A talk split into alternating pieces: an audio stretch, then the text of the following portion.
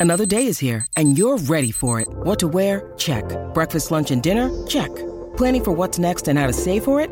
That's where Bank of America can help. For your financial to-dos, Bank of America has experts ready to help get you closer to your goals. Get started at one of our local financial centers or 24-7 in our mobile banking app. Find a location near you at bankofamerica.com slash talk to us. What would you like the power to do? Mobile banking requires downloading the app and is only available for select devices. Message and data rates may apply. Bank of America and a member FDIC. The following podcast is equivalent to a TVMA rating thanks to the author's strong and frequent use of adult language and graphic recollection of her sexual escapades. We strongly advise listening alone or with an extremely open minded, politically incorrect companion, such as a gay bestie.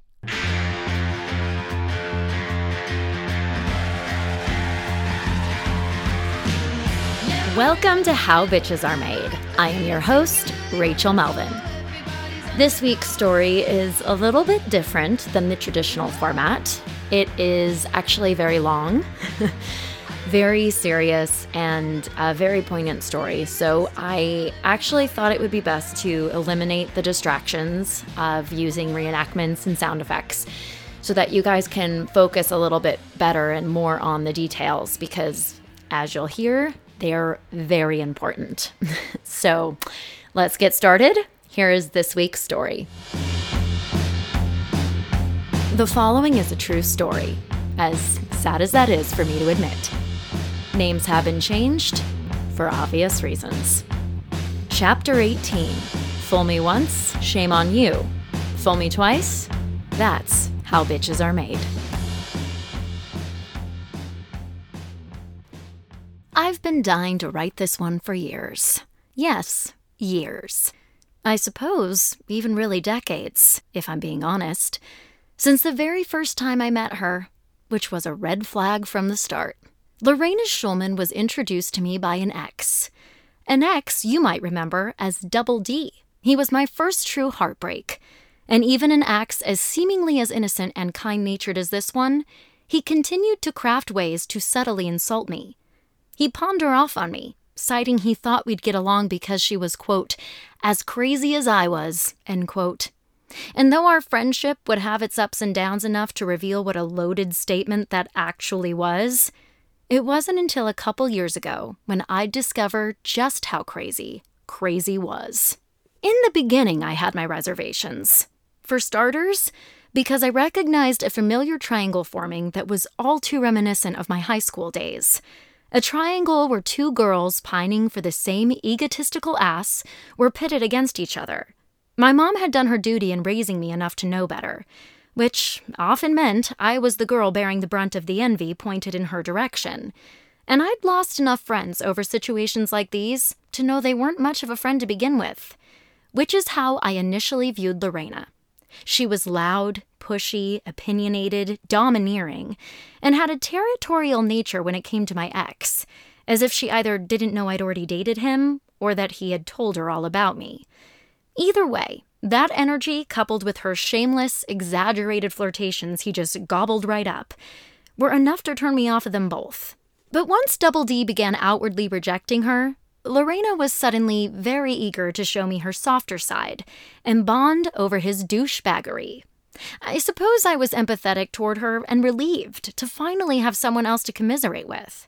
After all, he hadn't been in LA long enough for anyone else to see through his act, and talking about it with others who didn't intimately know him only left me looking like a bitter, obsessive ex instead of someone searching for the validation she really needed. Though my guard was still up, it slowly came down with every similarity Lorena and I discovered we'd shared.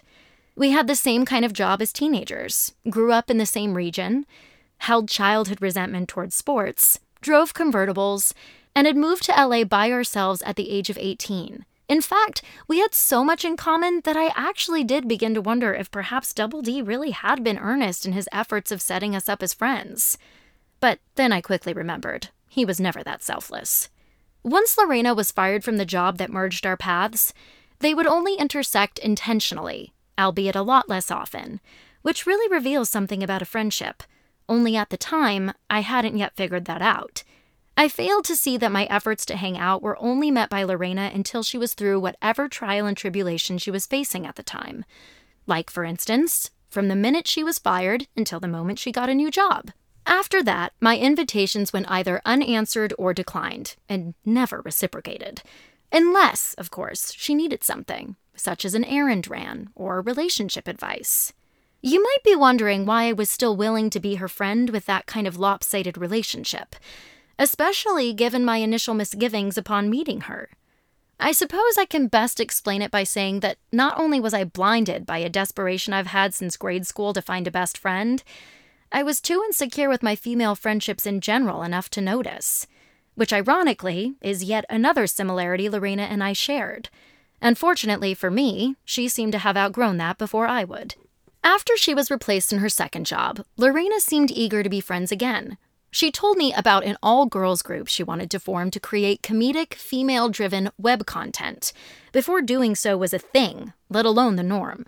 Together, along with our friend Shannon, we'd invited over 20 people to her apartment to hear our pitch. In the end, though, it was only me and Shannon who were willing to climb aboard. Shannon, you may recall, is the other girl from my almond allergy incident. Anyway, my friends in attendance had told me after they felt Lorena came off too intense and controlling to want to work with, let alone for, especially on a day to day basis. Rather than hurt her feelings, though, I gently informed Lorena they would be passing on the opportunity, due to a lack of room in their work schedules. She immediately called me out on the lie, instead, speaking on behalf of people she didn't know who knew me, blaming their disinterest on my using politically incorrect humor and harsh language during the pitch, which she said made them uncomfortable. Odd, seeing how comfortable those same people are today, being my friends now still. Despite the massive blowup that ensued, though, the three of us wrote and produced material together that hardly anyone ever saw, because of an incident where Shannon forgot to charge the camera batteries the night before our shoot. Lorena got so mad, she decided we would no longer work as a team, rather independently, only coming together when we needed to shoot and posing as the face of the troupe. In hatching this plan, she hoped Shannon and I would see we needed her, clearly the only person capable of doing anything right, and then she'd be able to call the shots without any dispute. Only her plan backfired when our sketches performed better than hers, and, as punishment, she shut the whole thing down, pulling everything off of YouTube and deleting the files.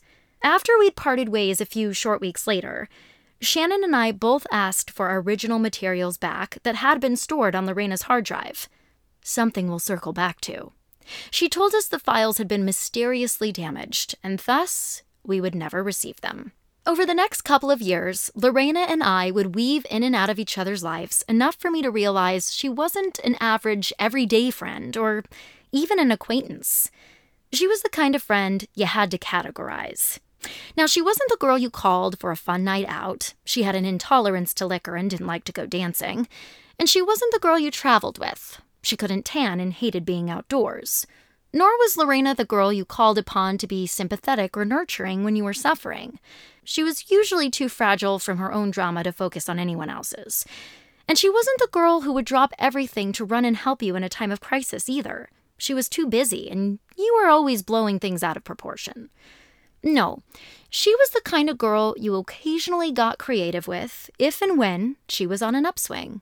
And I have to admit, when she was, those were some pretty fucking fun times. I'd take photos of her for her album art, and in return, she'd take photos of me to use for acting. I'd help her with song lyrics, and she, well, more accurately, her husband, would help me with punch passes and give me notes on the scripts I'd written. I'd upcycle pieces of furniture she needed for design clients she couldn't find elsewhere, while she introduced me to places where I could build my own website and design my own business cards. I supplied background vocals for albums she was affiliated with, ran errands with and for her, lent her backdrops I had in storage for photo shoots, while she. God, you know, I'm trying to appease my Libra moon by going back and forth here to balance the scales, but the truth is, our relationship was never equal. And I finally took notice of that very truth around the time of her divorce. I was in the upstairs rec room of my parents' house, laying on my stomach, itchy from the fibers of the carpet, when I came up with the concept for how bitches are made. I'd scribbled out a web diagram like I was back in grade school, fleshing out characters, brainstorming story points, and constructing pitch decks for a show I vowed to one day create. Six years, a strong resume, and several set experiences and drafts later, I'd come up with a script to shoot for a sizzle reel and was finally ready to bring it to fruition. I made props, scouted locations, and enlisted a few of my friends to donate both their time and talents, while others offered up their vehicles and venues. Kirk, who I was still seeing at the time, had volunteered to oversee the shoot as the producer he was, and had even gotten an editor friend of his to do him a favor on work in post. My friend Nicholas supplied his skills and sound equipment, while my friend Mark agreed to operate the camera. I had everything I needed, except for the actual camera itself. When I'd asked Lorena if she knew where I might be able to get one similar to the one we'd used in the comedic troupe, she suggested I save my money and simply borrow hers instead. When I questioned whether or not she minded Mark using it since I was starring in the short, she offered to operate the camera herself, saying she was, quote, already familiar with how it shoots, end quote. And so, everything had fallen into place. I had friends donating their time, talents, and resources to help me with this nearly decade long endeavor, and I could not have been more grateful. Again, because I was starring in the sizzle myself, I put together a shot list and sent it to Lorena the week before, telling her to email me with any follow up questions she may have had. The night before the shoot, I sent out all my call sheets and confirmed everyone's participation before going to bed. The next morning, like any shoot day, was a royal nightmare. Kirk woke up sick, Lorena was MIA, and the manager at our venue wasn't sure how to retract the roof enough to let in the natural light we needed to have any light at all. By the time Lorena tumbled onto set, she was a wreck, having stayed up all night fighting with her boyfriend. Wait, boyfriend? I thought she was going through a divorce, Rachel. Why, yes, she was.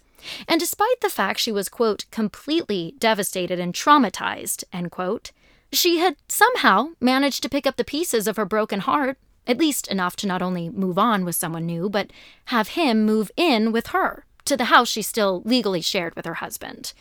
Anyway, they'd been up all night arguing about a lie she caught him in after stalking his location on her iPhone, something she set up on his iPhone but never shared with him. One argument led to another, which led to zero sleep, which led to her being late, which led to her not eating, which led to her being completely discombobulated. And, in a twist of irony that still tickles me, she'd forgotten to charge the camera batteries. And not only that, their one night of arguing somehow constituted her never having looked at my shot list in the entire week she'd had it. And as if all that weren't already irritating enough, perhaps the most aggravating thing of all was the confrontational attitude she took with literally everyone on set, despite the fact they were all doing me a favor, including the manager at the venue, whom she treated like an idiot. Suffice it to say, I went home that night and cried. I was embarrassed, disappointed, and felt not just betrayed, but sabotaged by someone I should have known better than to have trusted with something so important to me. I knew it was in Lorena's nature to be domineering, but I somehow discounted the fact she could be that way with something she was so uninvested in. She'd created a negative energy, failed to follow my direction, and disrespected my time, talent, art, and friends. I wasn't sure how to address my frustration with her, but knowing I have one hell of a terrible poker face, I knew I needed to. So later that week, I sat Lorena down and told her I was unhappy with the footage we'd acquired and her ignoring my shot list. Convinced I was overreacting, though, Lorena did her best to make a case for herself by throwing together an edit to prove we had everything we needed. I watched her playback, hopeful but prepared, and was confronted with what I already knew in my gut to be true, especially once Kirk's professional editor tried his best to string together our footage unsuccessfully, and my reps expressed their negative feedback on both outcomes. My worst fears were confirmed. It had all been a waste. Refusing to take any accountability, Lorena declared all the professionals I'd enlisted on the project short sighted, visionless, and moronic. She then portrayed herself as a martyr, pointing out how great of a friend she was for even attempting to squeeze something into her schedule she hadn't the emotional capacity for, considering she had an impending divorce and untrustworthy boyfriend on her hands. I was too stunned by her indignant attitude to remind her that she was the one who volunteered herself to participate in lieu of Mark to begin with. Besides, I guess I was just distracted by my realizing how little she actually showed up for me, even when she did so physically. Which might explain why, by the time the 4th of July rolled around a little more than a year later, I was more than ready to part ways after the trauma scaling argument that had ensued. For those that like to skip around the season, you can hear about that story in episode 13. Anyhow, I was relieved to have Lorena and her stress out of my life once and for all especially once I distanced myself enough to witness her verbal abusiveness, as if it were a comedy album instead of a personal attack on me. The things she was saying were so ridiculous, I couldn't help but see her for who she was a lost, desperate soul so deep in pain. The only way she thought she could get out was by dragging others down and using them as leverage to help keep her afloat. Suddenly, all the years behind me started to snap into an impressive focus. I could see her patterns of manipulation and victimization from the very start. Her narratives repeating themselves in every relationship, every scenario I'd witnessed since I'd known her. The only thing I couldn't understand was what had taken me so long to see what so many others had recognized straight away Double D, the girls in our pitch meeting, even my dad, who'd only met her once when we all went apartment hunting together after she and I had actually considered being roommates. To this day, he still reiterates how relieved he is that God protects fools and small children, and that I am more often than not both of them. Perhaps it was my own pattern repeating itself over and over, playing into her own that made me so blind. Maybe I just believed so strongly that I was capable of helping people recognize the potential I saw in them for themselves. Maybe giving them a chance and offering my patience, forgiveness, and support was all they really needed to live up to who I ultimately saw them becoming. Or maybe it was our similarities that made me too compassionate to walk away from her in her times of need. But now, as if one electric shock too many, I retracted like a roll of measuring tape knowing the time I'd invested was no longer worth continuing to invest in. I believe that's what they call cutting your losses. If only I'd had a good pair of scissors. But alas, with one last act to go, I'd end up with a sharp enough knife in my back to use to cut the cord for good. I can still remember sitting in the room with my therapist, my body trembling from a level of anxiety so high it had actually caused my teeth to chatter. She sat across from me, silently reading countless messages Lorena had sent to my iPhone to herself. Not one for subjecting myself to abuse, I had ignored the long paragraphs of anger that had been coming in for weeks. At least until the number inside the red bubble on my home screen was too much for my OCD to handle. When she handed me back my phone, my therapist diplomatically translated the sentiments of Lorena's messages into objective and constructive truths. She's hurt, she said. She cares for you very deeply and misses you very much. Then she concluded, But I don't think this is someone stable enough for you to maintain a healthy relationship with. I must have heard a for now at the end of that last bit, which rationalized my re entering of the friend zone with Lorena over a year later, after I'd learned she'd been seeing a therapist of her own for close to that same length of time. I suppose it made me feel safe, especially once she revealed her therapist methods were similar to my own, and though I was quick to forgive, I was far less eager to forget. At the time, I was just beginning to reevaluate all my relationships and was quite pragmatic about letting people in who were unfamiliar with the concept of boundaries. My main line of defense was to give everyone a litmus test to both determine the quality of a relationship and shield myself from feeling used. I would approach every situation with cautious optimism, observing nuances and silent language between audible chatter that often distracts us from seeing or hearing things as they are. Only once I was confident I'd be getting back as much as I knew myself to put in could I relax my defenses. And so, I observed Lorena and took tallies to test the waters before deciding whether or not I wanted to go swimming. She told me her divorce had been finalized, and while she wasn't happy with the settlement, it was more important for it to be behind her. She'd since moved out of the house she shared with her ex, that she'd been so attached to, and was living in a rented home in a totally different part of the city, a part she'd miraculously come to grow even more fond of. She'd been seeing a musician she was crazy about and working with him on producing an album he'd encouraged her to make. It was different than anything she'd ever done, she told me, and I had to admit, I was at least a little curious. The truth is, I'd never really took Lorena seriously as a musician, and perhaps that's because she once said that Taylor Swift stole her career.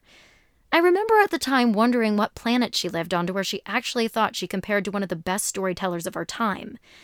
After all, Lorena and her music were nothing like Taylor.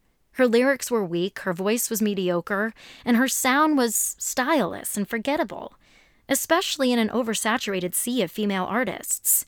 So when she told me she departed from what she'd been doing and landed in a genre that was the complete antithesis, I wondered if maybe it wasn't the key to unlocking her career. Spoiler alert, it wasn't. Her determination to defy all the odds in an incredibly difficult business only put her more at odds with her disapproving parents, which is ultimately how I ended up inviting her to Thanksgiving dinner at my house in the desert later that year. In the months since we'd reconnected, I'd witnessed a consistently relaxed, content, genuinely happier Lorena. She was focused, logical, dependable, and giving. I had wondered how there'd been such a huge shift in a relatively short period before I'd learned that she'd finally went against her whole belief system by going on medication. It was because of that medication I assured my family it was safe to let her inside my home, though they were steadfast in their skepticism, especially after she not only failed to contribute anything, but complained about the air mattress we were both sleeping on, to the point where my 60 year old parents offered up the guest room they'd been sleeping in just to make her quiet, which she happily accepted without hesitation. But that came long after dinner, and long after the cart had already been set into motion. The cart I'm referring to is this. In the years since Lorena's absence, I had written a pilot script for How Bitches Are Made, which had gotten me both a literary agent in addition to several general meetings with production companies that more often than not were turning into pitch meetings I was too inexperienced to recognize, let alone nail. Figuring a visual aid would be rather helpful to me, I wrote a brand new sizzle and shot it with my friend Mark at a friend's apartment and had been editing it myself ever since. After we'd finished dinner and doing the dishes, well, everyone but Lorena, that is. I was eager to share what I'd been working on with my parents, and if I'm being honest, with Lorena too. I wanted her to see what I'd accomplished entirely on my own, without her interfering or around to fuck it all up. So I played what I'd edited of the six minute version, explaining afterward what I still intended on doing before it was ready for me to use. I suppose it's worth mentioning here that I was also in the midst of developing this podcast. My reps were reluctant to push me as a show creator without any prior credits, or in the very least, a proof of concept. It was agreed upon that putting together a scripted podcast would be the easiest way to build an audience and prove to networks we had one at all. Trusting their expertise over my ignorance, I put the sizzle on the back burner while I focused on writing the first season. Once Lorena saw the short, it was all she could do to keep herself from salivating all over my keyboard. You have to get this out there, she said. Women need this. Obviously, I knew this, and hers was the kind of reaction I knew I could achieve in making the sizzle to begin with. I'd always felt the concept would land better with a visual translation. Still, developing the podcast was a commitment I'd already made and had people waiting on. Reps always get in the way, she replied to me once I told her of my trajectory. They're too afraid to stick their necks out for clients. Why don't you just let me take it out to a few people in my circle just to test the waters and we'll see what they say? I was reluctant, mostly because I respected my team and the plan that we'd formed together. I didn't want to step on their toes or burn any bridges. Plus, I was cautious of Lorena's inexplicable insistence. After all, I had never known her to be that willingly helpful, especially with this project. Perhaps this was an olive branch to make up for our sordid history? Once Lorena specified it would only go out to her personal friends within the industry, I figured it couldn't hurt to get a little feedback. With my focus on the podcast and Mark too preoccupied with his own other projects to finish the edit, Lorena sent me a list of editors she knew who might be able to take a little off my plate by doing it for me. Of the four people I called, only one ever called me back, and so I interviewed a man named Clint over the phone one afternoon. He seemed to have genuinely understood the story I was telling and the point I was trying to make with the piece. That was important to me, as was the passion he seemed to have toward the project as a whole. After agreeing upon a rate, I sent him my sample cut and raw footage on a hard drive, and he got to work. A few weeks later, I was shocked to receive a cut identical to my own. It seemed as though Clint had simply rebuilt what I'd sent him without putting any kind of spin on it whatsoever. At this point, the holidays were upon us, and by the time he was able to sit back down and implement any of my notes, I was back in the desert, rushing to meet my podcast deadline and get out of my house before the first of my Airbnb guests started to arrive. Oh, yeah, and not only was pilot season just around the corner, I still hadn't any place to live in Los Angeles. After all, Kirk had just informed me I couldn't move back into my old apartment, so I was also dealing with that. Suffice it to say, I was beyond stressed out, which is why when Lorena offered to take some of the burden off my shoulders, I was more than willing to let her. She offered to drive to Burbank to meet with Clint in person, where she could sit with him in the bay and relay my notes while making sure he implemented them to my liking.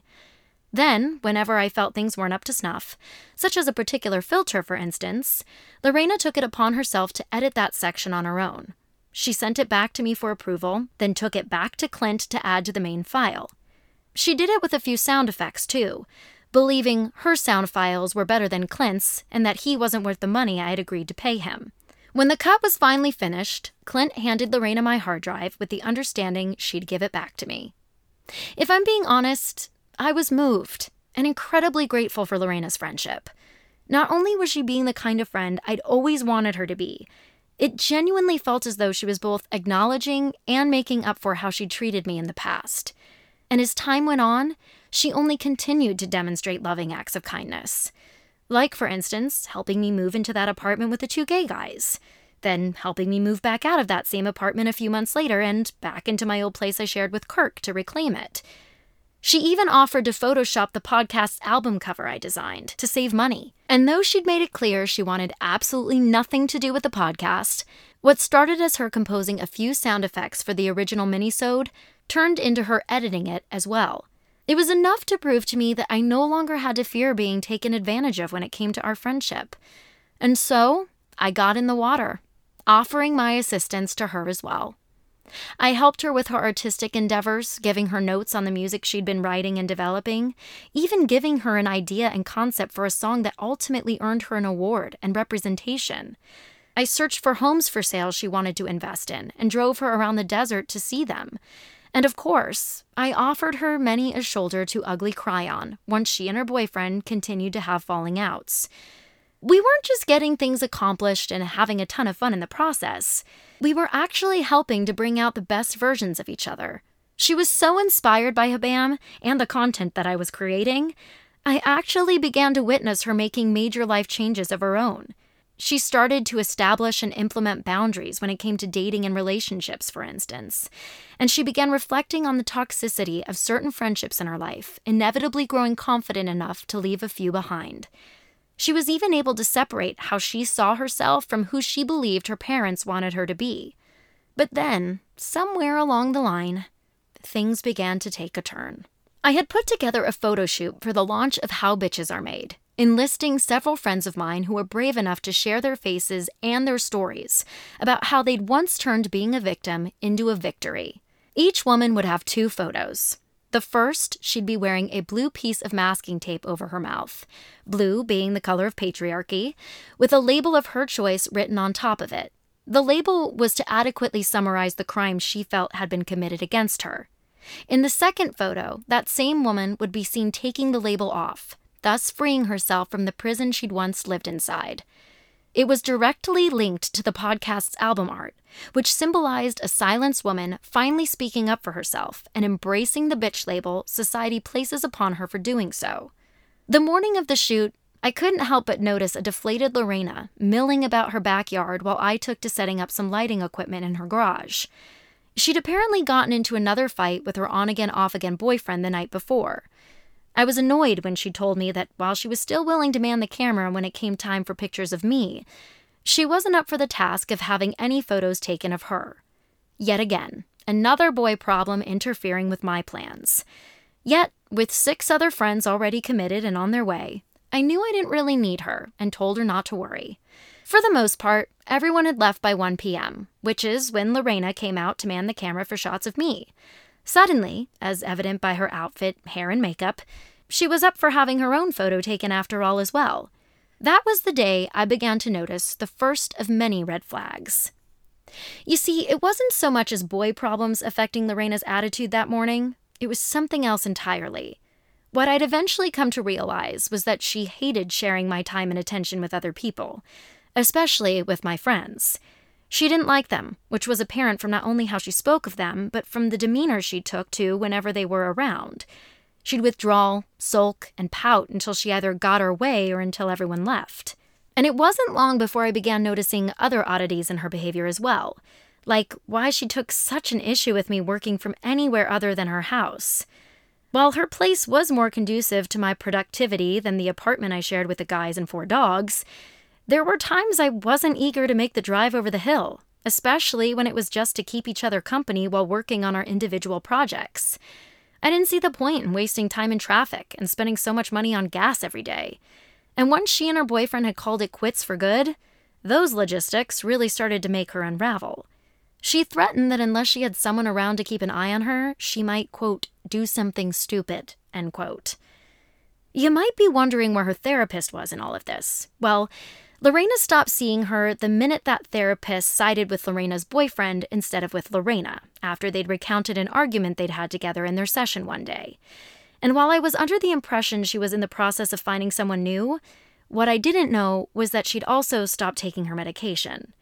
It was the perfect cocktail to bring about an unsurprising result, which was that Lorena eventually lost interest, steam, and confidence in her own endeavors thus making her more invested in and dependent upon mine.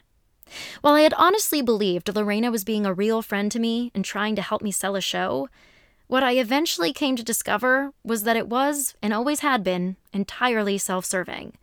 Worried about running out of her settlement money before she'd set up a successful revenue stream, Lorena had hitched her trailer to my wagon and was hoping to, quite literally, bank on my concept to survive.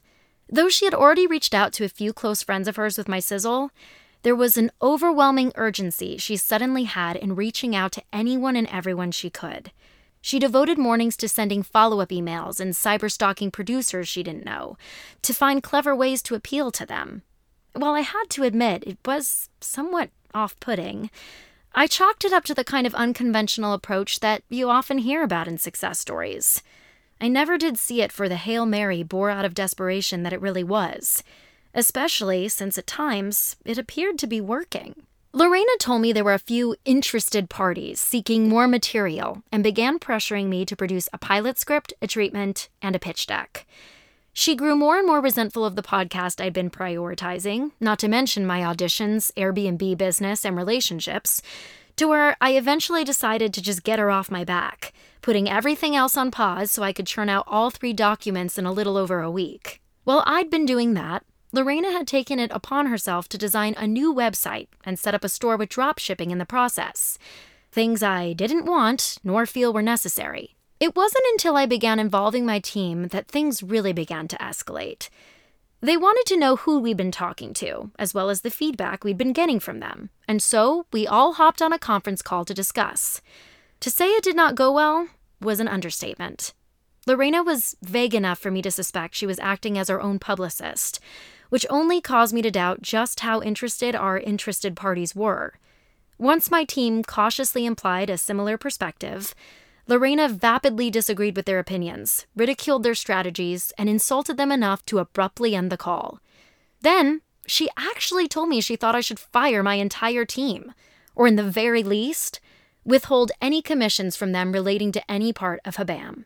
There I was, caught in the crosshairs of someone who appeared to believe in me and my goals, and industry professionals who'd had enough success to know how to temper them with reality. Once Lorena started rubbing other people the wrong way, going so far as to receive an email back from a producer stating her behavior was getting inappropriate, I knew I needed to reevaluate some things.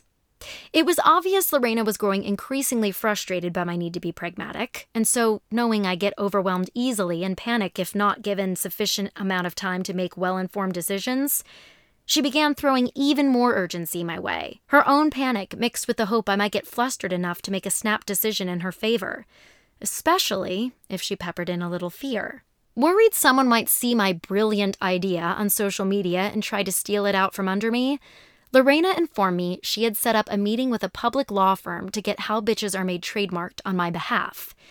The truth was, I had been wanting to get How Bitches Are Made trademarked for years, and had even inquired with my entertainment lawyer about what that process entailed to do so. So, while it was something I'd been interested in doing on my own eventually, I was apprehensive about doing it with Lorena. For starters, How Bitches Are Made was my creation, not hers, and after a comment made following a movie we watched together, I had my suspicions about trusting her. A few weeks before, we'd watched The Founder at my house in the desert. If you've never seen it, you should. It tells the story of Ray Kroc, who notoriously stole McDonald's out from under the two brothers who created it through a legal loophole. For most of us, it's a cautionary tale. For a mere few like Lorena, it's the triumphant story of a heroic underdog. As the credits rolled, she turned to me and said, I know everyone hates Ray Kroc, but the first thing they teach you about how to be successful at Harvard Business School is best first steal. It's the same thing with Mark Zuckerberg. Those brothers were idiots. Ray was a genius. In that moment, my antenna went up, and dread set in. So, when it became quite obvious to me that Lorena would and could file for a trademark with or without me, especially considering how much of my original IP she had stored on her hard drive, I knew I had to go. I wasn't sure why the representative at the law office handed Lorena all the forms to fill out, especially considering it had been presented to me, the appointment had been set up on my behalf. But he assured me it was only basic contact info and wouldn't affect the actual filing. For me, that seemed fishy.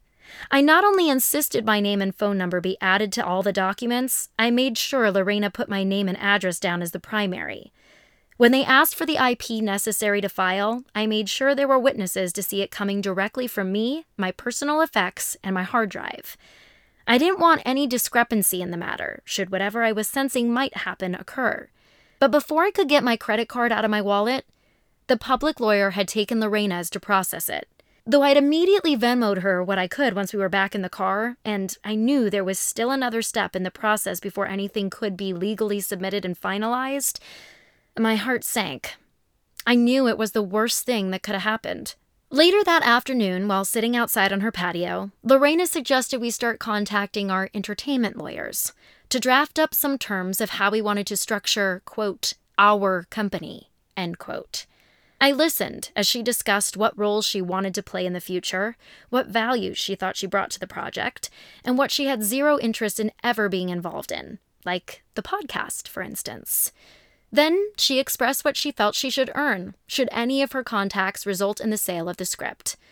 I was shocked, especially when she explained that her shooting the initial sizzle we never used entitled her to half. It was all I could do to keep my eyes from popping out of my head. I had no idea how anyone could arrive at such ridiculous reasoning and then stay so adamant about it once challenged. The project was something for which I'd been working on, entirely on my own, since the very first acting job I ever had. Outside of the initial shoot, which she'd so badly ruined to the point I could never use it for anything, she had zero involvement. Even the work she'd been doing recently had never been discussed as anything more than a friend helping a friend, just as I'd been doing with her musical endeavors. Was it reasonable to give her a sales commission on any show she helped sell? Absolutely. But half? That was out of the question. This is when, naturally, I told Lorena we needed to pump the brakes. The truth was, I had no desire to go into business with her. I didn't need to. What I did need was time to focus on myself and strategize how to separate what felt like very enmeshed lives. By this point, I felt I was always at her place, on her schedule, dealing with her crises and mood swings, while she continued to ridicule my personal life and interfere with my professional relationships and obligations. Knowing her previous patterns and reactions to relationship hiccups, however, I knew I needed to come up with a well thought out strategy or this would end very badly. So, careful not to rock the leaky boat I knew I was inside of, I told her I thought we should seize all work until our lawyers had drafted something up. Frustrated by and unsatisfied with my choice to take a beat, Lorena pressed on without me, arranging a photo shoot of her own she felt needed to happen in order to complete her redesign of my website that once again I'd never asked for. And that's when the bomb dropped. She'd asked me to pick up some camera equipment from a rental facility on my side of the hill that was close to my apartment, and I'd forgotten. When I broke the news to her, the train didn't just go off the rails, it straight up burst into fucking flames. Especially once I followed it up with my leaving town for a few weeks to visit my new nephew and grandmother. Lorena began screaming about how my leaving town was going to affect, quote, our, end quote, momentum. When that tactic didn't sway my travel plans, she likened it to throwing away everything, quote, we, end quote, had worked on. When that didn't affect my itinerary either, she flew into hysterics, declaring her life over if I weren't around to make sure she didn't end it. When I didn't take that bait, she went on the attack, ridiculing my personal life and disparaging me in the process. I had to admit, it was really quite riveting to see her tactics so vividly on display. Not to mention her transparent attempts at emotional manipulation and psychological warfare. The truth was, I had seen it before, I just never understood what it was enough to avoid it. And when none of her attempts to change my mind worked, she informed me she had bought a ticket home to visit her own family and that she would be leaving town before I was. She followed that up with saying she could no longer rely on me and needed to focus on a plan for herself. At least that much we'd agreed on. Though I'd always anticipated having to be the one to acknowledge the inevitable, I was relieved Lorena had taken it upon herself to do so. Finally calm, she expressed her disappointment and unhappiness as I listened filling in silences meant to cue my own responses with I understands and I'm sorries that I didn't actually mean. To show there were absolutely no hard feelings, I offered to drive her to the airport, even leaving a friend's play early to do so. A friend who, unbeknownst to her, overheard the entire phone call. He actually pointed out how things sounded like an overdramatic breakup and wondered if perhaps things were a tad more complicated on Lorena's end than I'd realized. Determined to make things as amicable as possible, I dropped her off at the airport terminal, hugged her goodbye at the curb, and watched her disappear behind the sliding glass doors forever. Though it wasn't intended to be. I felt good enough about the way everything had ended that our friendship would continue, albeit in a much more distant and healthier way. But all of that quickly changed the minute I landed in NorCal a few days later. When I stepped off the plane, I had an enormously long email waiting for me in my inbox. Seeing its length, I suspected it might read like that of a breakup letter, and decided to put off reading it until I was in the proper place to do so. What I found it ended up being, however, was an emotional tirade filled with nothing but expletives and abuse. It was like she'd gone into an alcoholic rage, fueled by the bitterness she felt for anyone and everyone who'd ever scorned her. When you need mealtime inspiration, it's worth shopping Kroger, where you'll find over 30,000 mouthwatering choices that excite your inner foodie. And no matter what tasty choice you make, you'll enjoy our everyday low prices, plus extra ways to save, like digital coupons worth over $600 each week. You can also save up to $1 off per gallon at the pump with fuel points. More savings and more inspiring flavors make shopping Kroger worth it every time. Kroger, fresh for everyone. Fuel restrictions apply. It was then I realized perhaps my friend had been right. Maybe there was a romantic aspect to our relationship I'd never noticed her having. She went on to verbally abuse me in ways I've never before experienced. And while I could go back to cite particular points from that email, I love myself far too much to do it just for the sake of it being at her expense in this podcast. What is important to mention, however, was how she ended the email. She informed me she would be moving to Atlanta within the month's end, and she even had the audacity to ask me to help her pack up her things. And not just that, she wanted me to fly back early from my trip to do so. Unfortunately for her, I wasn't like any of the boyfriends of her past she'd grown accustomed to having under her spell. I remember her once saying to me, quote, If there's one thing I know how to do, it's get them back. End quote. Her attempts to do so with me were going to be extremely unsuccessful. So, rather than respond, I chose not to acknowledge her email at all. That is, unless she either calmed down or until I had to. A couple days later, and seemingly more calm, Lorena sent me a message saying we should, quote, discuss what to do about the trademark, end quote. Assuming she meant what we'd tell the law office in regards to where things were between us, I informed her I already had. I told them she no longer wanted anything to do with how bitches are made, and that she was relocating to Atlanta. I'm not sure why relaying that same information she'd told me caused her to get as vindictive and hostile as she wound up getting. But I suspect it has everything to do with that comment made after the movie. Not only did she decline the rest of the payment I attempted to send her, she actually reached out to the company and told them she was not just still very much a part of my business, she had no intention of moving out to Atlanta. That had merely been another tactic she'd used to try and get me to react. She encouraged the law office to push the application through, and because they'd processed the payment directly from her, they did as she instructed. With the writing on the wall, I immediately went into survival mode, attempting to protect myself and all my IP in every way I could think of. I changed all my passwords and immediately reached out to anyone on my team she'd ever spoken to with me on the phone. I told them she'd gone off the rails and to not just ignore her, but block her altogether, predominantly when it came to the company producing my podcast. Though she'd continued to express what a waste of time she felt it was, and had vehemently expressed wanting nothing to do with it, I just had this feeling. Sure enough, hours later, she'd reached out to my entire team, threatening them with lawsuits if they released the only active product I had, which of course was the podcast, or if they'd got involved with any aspect of the concept. She'd actually told them it was her IP that I had stolen from her, then lied about it being under a trademark dispute. A trademark can only be disputed if something is actually trademarked. The application she had filled out had yet to even be submitted. Shortly after, she began accosting my entertainment lawyer, stating that unless we offered her, quote, reasonable compensation, end quote, she was going to take legal action. Unlike her, I hadn't been in and out of courts multiple times, feuding with former lovers and employers over the last decade enough to know whether or not this was as serious as it seemed, which is likely why I acted like it was. Quite frankly, though, it seemed like a joke. It had to be. After all, how could a person claim anything was their IP when the stories were so specific to my own life? It wasn't her mom who had a stroke. She'd never purchased a home in the desert after a revelation on mushrooms, and as far as I knew, she certainly hadn't slept with or dated anyone with a unicorn penis. My stories were so personal, it was beyond refutable. Still, my anxiety persisted so physically noticeable that my sister in law, a police officer, told me to start documenting my pain and suffering on video should I ever need to use it in litigation.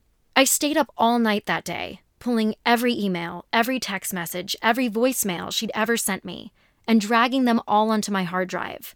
Her inconsistencies, contradictions, manipulations, and verbal abuse I knew I need evidence of. For the rest of my trip, I was unable to be present, too worried I'd lose everything I'd worked so hard on if I didn't start taking the necessary steps I needed to protect myself. In what would end up being the second to last time I'd ever see my grandmother, I spent the entire three weeks I was there to see her, either on my computer or cell phone, speaking with lawyers and learning about my options, instead of with her. Lorena wasn't just threatening my life's work, she was jeopardizing my other relationships in the process. I had no idea how things had even escalated to the point they had. How something I'd brought to fruition before I'd even met Lorena could be challenged in the ways she was challenging them. Every time I got another email or text message, my teeth chattering returned. And though I desperately wanted to just block her, I knew I needed to accumulate as much evidence as possible. Though my lawyers ultimately informed me she had no case whatsoever, they assured me that by having Lorena sign and accept an offer letter, she'd either be legally bound to disappear forever, or we could effectively show a judge we attempted to reconcile rationally. It was hard not to see it as buying back my idea from someone who'd never been a part of it. But I recognized there were certain things I'd gain by swallowing my pride in doing so, peace of mind being first and foremost, and that to me was worth more than anything. So I calculated the hours she'd spent performing certain tasks, most of which I'd never asked for, as well as the going rate for professionals in those fields, and came up with a number. I'm sure anyone reviewing the document would have raised their eyebrows after seeing just how many different careers Lorena had mastered enough to award her the same going rate as industry professionals. Nevertheless, it was more than fair, as reiterated by my legal team, not to mention my friends and family. Since the law firm charged double to print the letter on company letterhead and handle it themselves, my attorney electronically drafted up the offer for me to send to her instead. We gave Lorena exactly one week to review and either accept or counter. I'm not sure if she didn't recognize it as a legally binding document or if she's just that insane. Either way, she wound up ignoring it, waiting until the day after it expired to send a counter with her own time of expiry. Boy, did it paint a picture for the kind of lunacy lawyers are unfortunately quite accustomed to seeing. For me, however, it was a first. She wanted 50% of the company, a company that did not exist, mind you, in perpetuity, or $500,000 cash. She included her own breakdown of how she arrived at this number, citing her version of jobs performed and the corresponding rates she felt she should be compensated for doing them. Did you know that a friend offering an opinion on a light fixture you contemplate purchasing from Wayfair constitutes paying them a designer's commission? On the bright side, I guess I'm really going to make out when she receives my bill for cooking her dinner all those nights, at the same rate Gordon Ramsay charges as a private chef. You really do learn something new every day. With regard to the trademark, because both of our names had been on the original documents, the law office told us they would need both of our signatures in order to take the next step and file. Suffice it to say, they hit a roadblock. And after getting contradictory information from Lorena, who maintained we were still very much working together and urged them to push it through, and me, who clearly didn't, they reached out to both of us in an email to get the story straight. In no uncertain terms, I made it very clear I did not want to move forward and proceeded to loop in all of them with my legal team. Suffice it to say, they canceled the service and refunded Lorena in full after that. My original payments to her, however, still waiting. Determined to hang on to anything she might be able to use as evidence she was ever involved in anything resembling a company then, Lorena refused to stop payment on the dropshipping store she'd set up, which charged her monthly. And since I'd never been involved in that process to begin with, I had no way of canceling it myself. Or so she may have thought.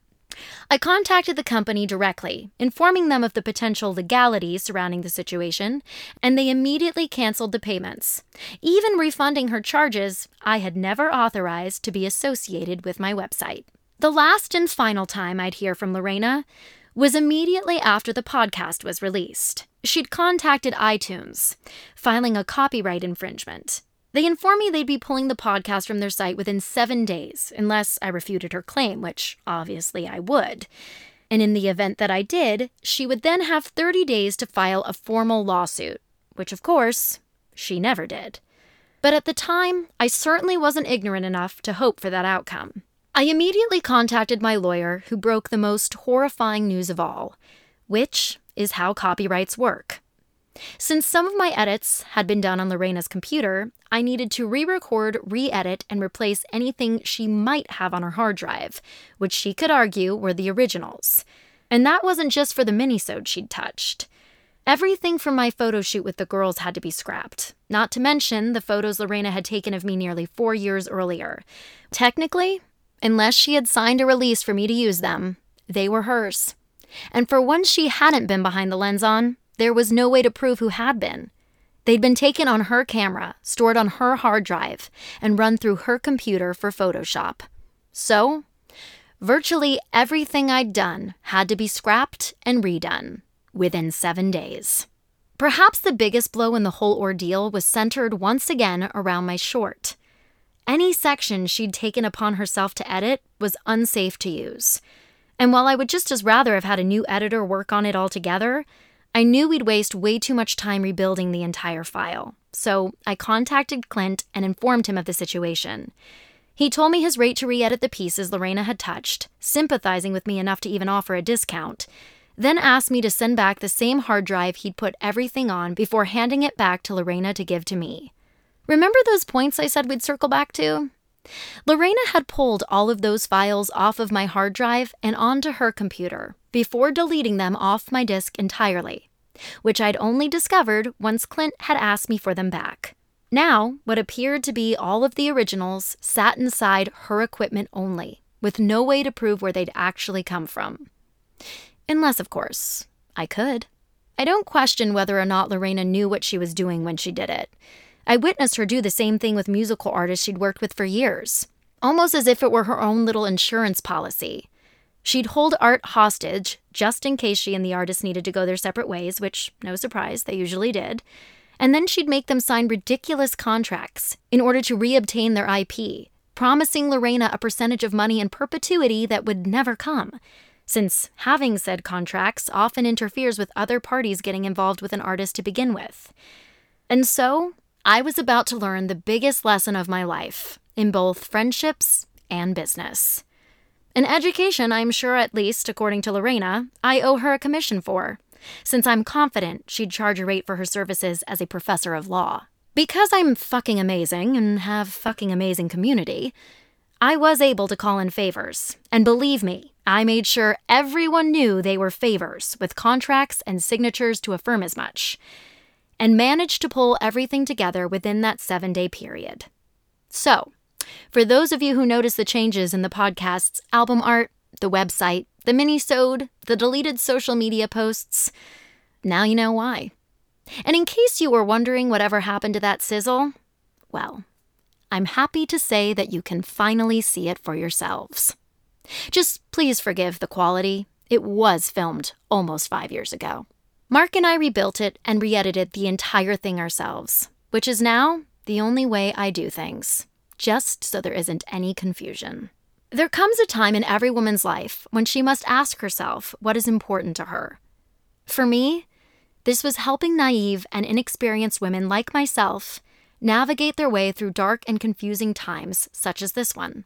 But it was all I could do to keep my chin up and charge forward in the eye of the storm. After all, I'd run into so many roadblocks I couldn't help but wonder if it was the universe aggressively nudging me to quit while I was ahead. I was tired, discouraged, and after witnessing how Lorena had so horrifically misinterpreted my message in all of this, I wondered if other women might do the same. You see, there was this period of time when she began using the bitch card as an excuse to be rude, entitled, and reckless. And I just don't want a hand in perpetuating that kind of attitude or energy in the world especially since it's directly against the overall objective here. What sucks about this whole ordeal was that it eventually morphed into a mission to prove myself. Prove that these were my stories, that this was my work, that I had done it all alone and continue to do so.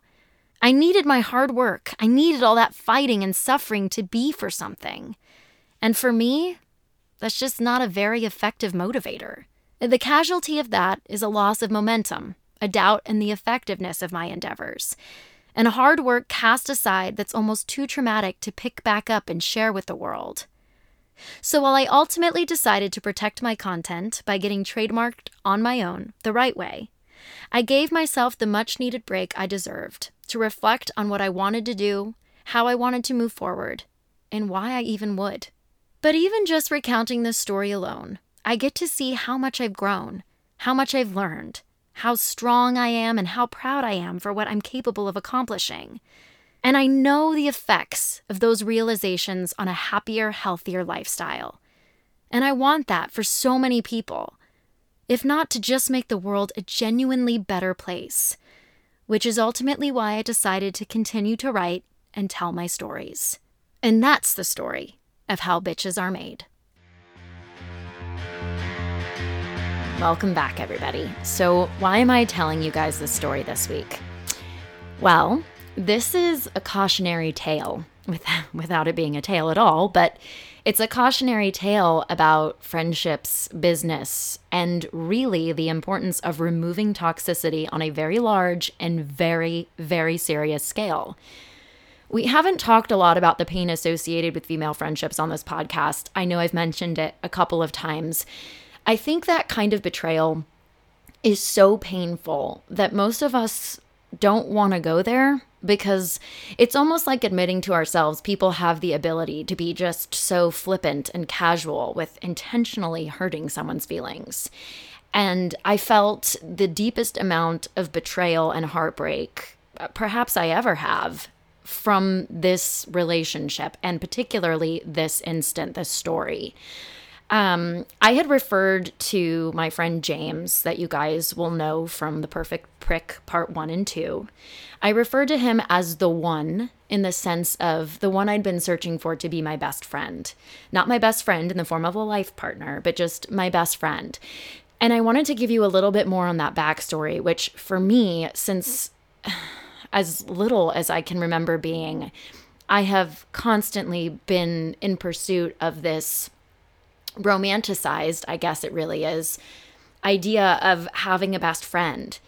Perhaps that's because of exposure to, you know, countless forms of entertainment where friendships really are the pinnacle of their our community. So they're very, very important.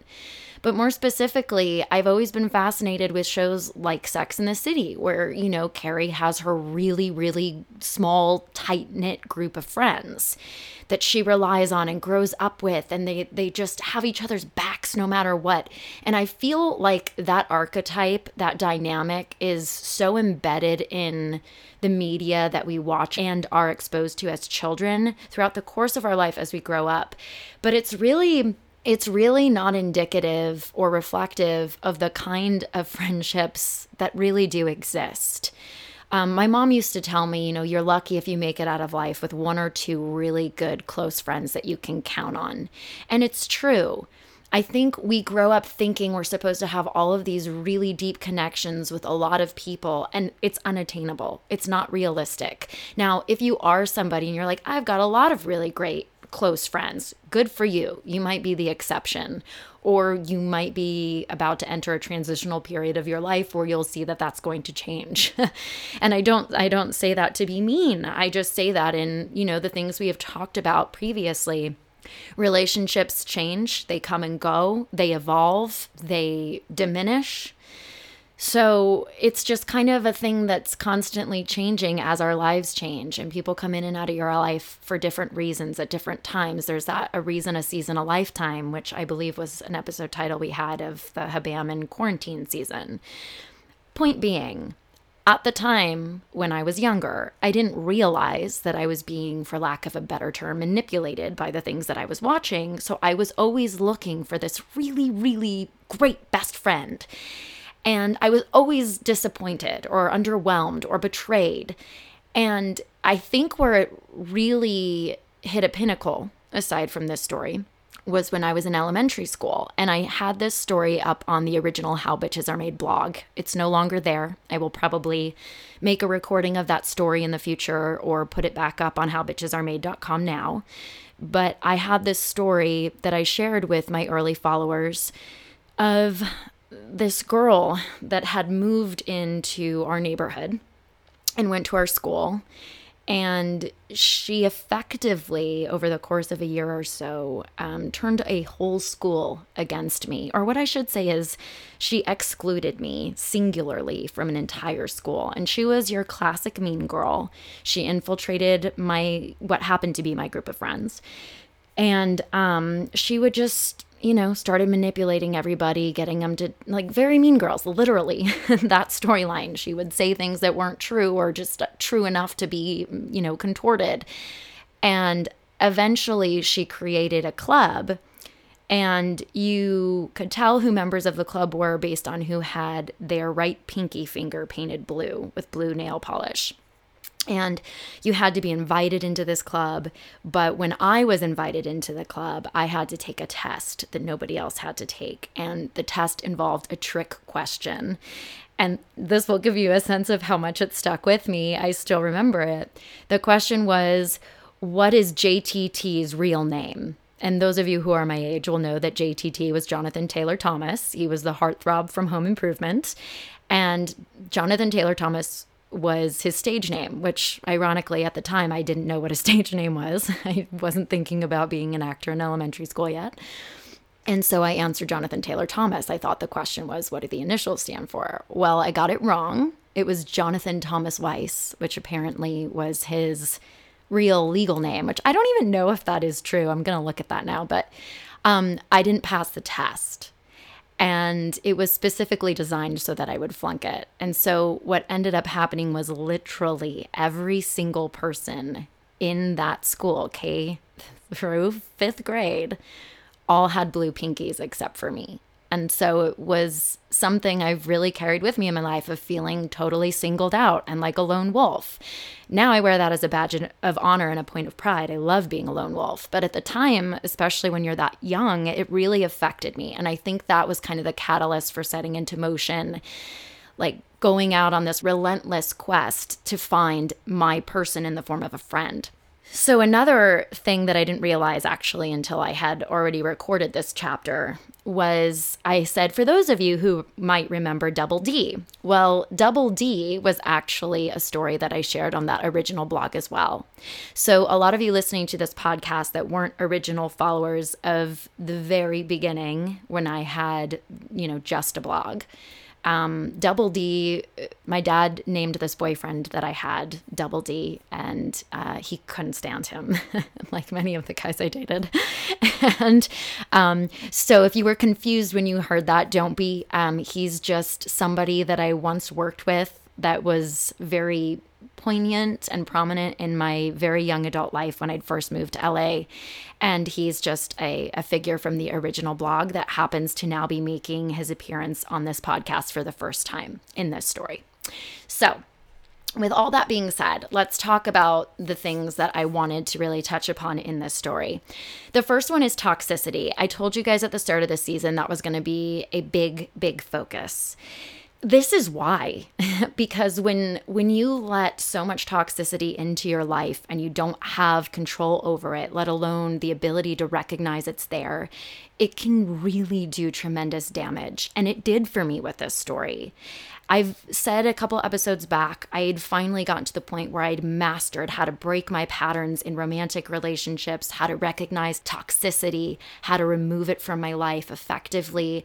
I'd really become a master at, at doing all these things in my romantic sector. And it took a while for me to realize that I needed to do that in every facet of life professional, friendly, familial in order to, again, cultivate this life that I've always been after. And what's really fascinating is that my patterns in finding a mate were no different than my patterns, as it turned out, in finding a best friend, which makes sense when you think about relationships as a whole but um, they were unhealthy patterns nonetheless. And they came with a level of desperation in place of where boundaries should have been instead. So, some of these things included, these patterns that I had included seeing potential in people and viewing those people as if they were living up to their potential instead of actually seeing them for who they were and how they needed to grow feeling like I could fix somebody if I saw that somebody had problems, whether it was my desire or I felt it was my responsibility or obligation to help them break these patterns. That was something I felt I needed to do giving people the benefit of the doubt. So that kind of goes with the whole title of this chapter Fool me once, shame on you. Fool me twice, shame on me. That kind of falls into giving people the benefit of the doubt. Is you give them a chance, they fuck up, and you give them a second chance, you should know to walk away, right? Well, I would give them third, fourth, fifth, sixth chances and couldn't for some reason get it through my head that they were a lost cause. I needed to walk away. That wasn't me giving up on them. That was me recognizing that's not my responsibility to fix that person. But it was also perpetuated by the fact that I saw their potential and I invested in, in their potential more than I chose to see their flaws and how they could affect me, which is again why I'm telling you this story. And these were all things that I did with Lorena. And over the course of, God, 10, 15 years, however long I've known her, Last chapter, I mentioned how important it is to break these patterns for achieving a healthier and happier life. But in regards to this kind of scale, it's important to break these patterns because they can really put you into some serious and potentially dangerous situations. Dangerous not so much with this story, but I would say potentially dangerous in reference to Kevin's story. He had to get a restraining order for someone that, after swapping stories with him, was doing things no differently than what Lorena was doing with me. There were a lot of similarities, and mine was serious on a potentially legal scale, but Kevin's was serious on a safety scale. So you have to be careful. It's very easy for us to think the best in people just day to day subconsciously. Like, people are generally good. They're not out to harm us, they're not malicious, they're not deceitful. Everyone's trying their best. But we all know that there are those few more more people than we'd like to admit but overall there are few people that really can wreak havoc on our safety and our security and ability to survive. Whatever that means survive meaning your heart is beating or survive meaning you can afford a roof over your head it's really important. It's not just something that we consider to have good friends or bad friends or a circle or community that we can rely on. It's actually something we need to do to self preserve. So I really want you to consider that as I tell you and as we continue to break down this story more.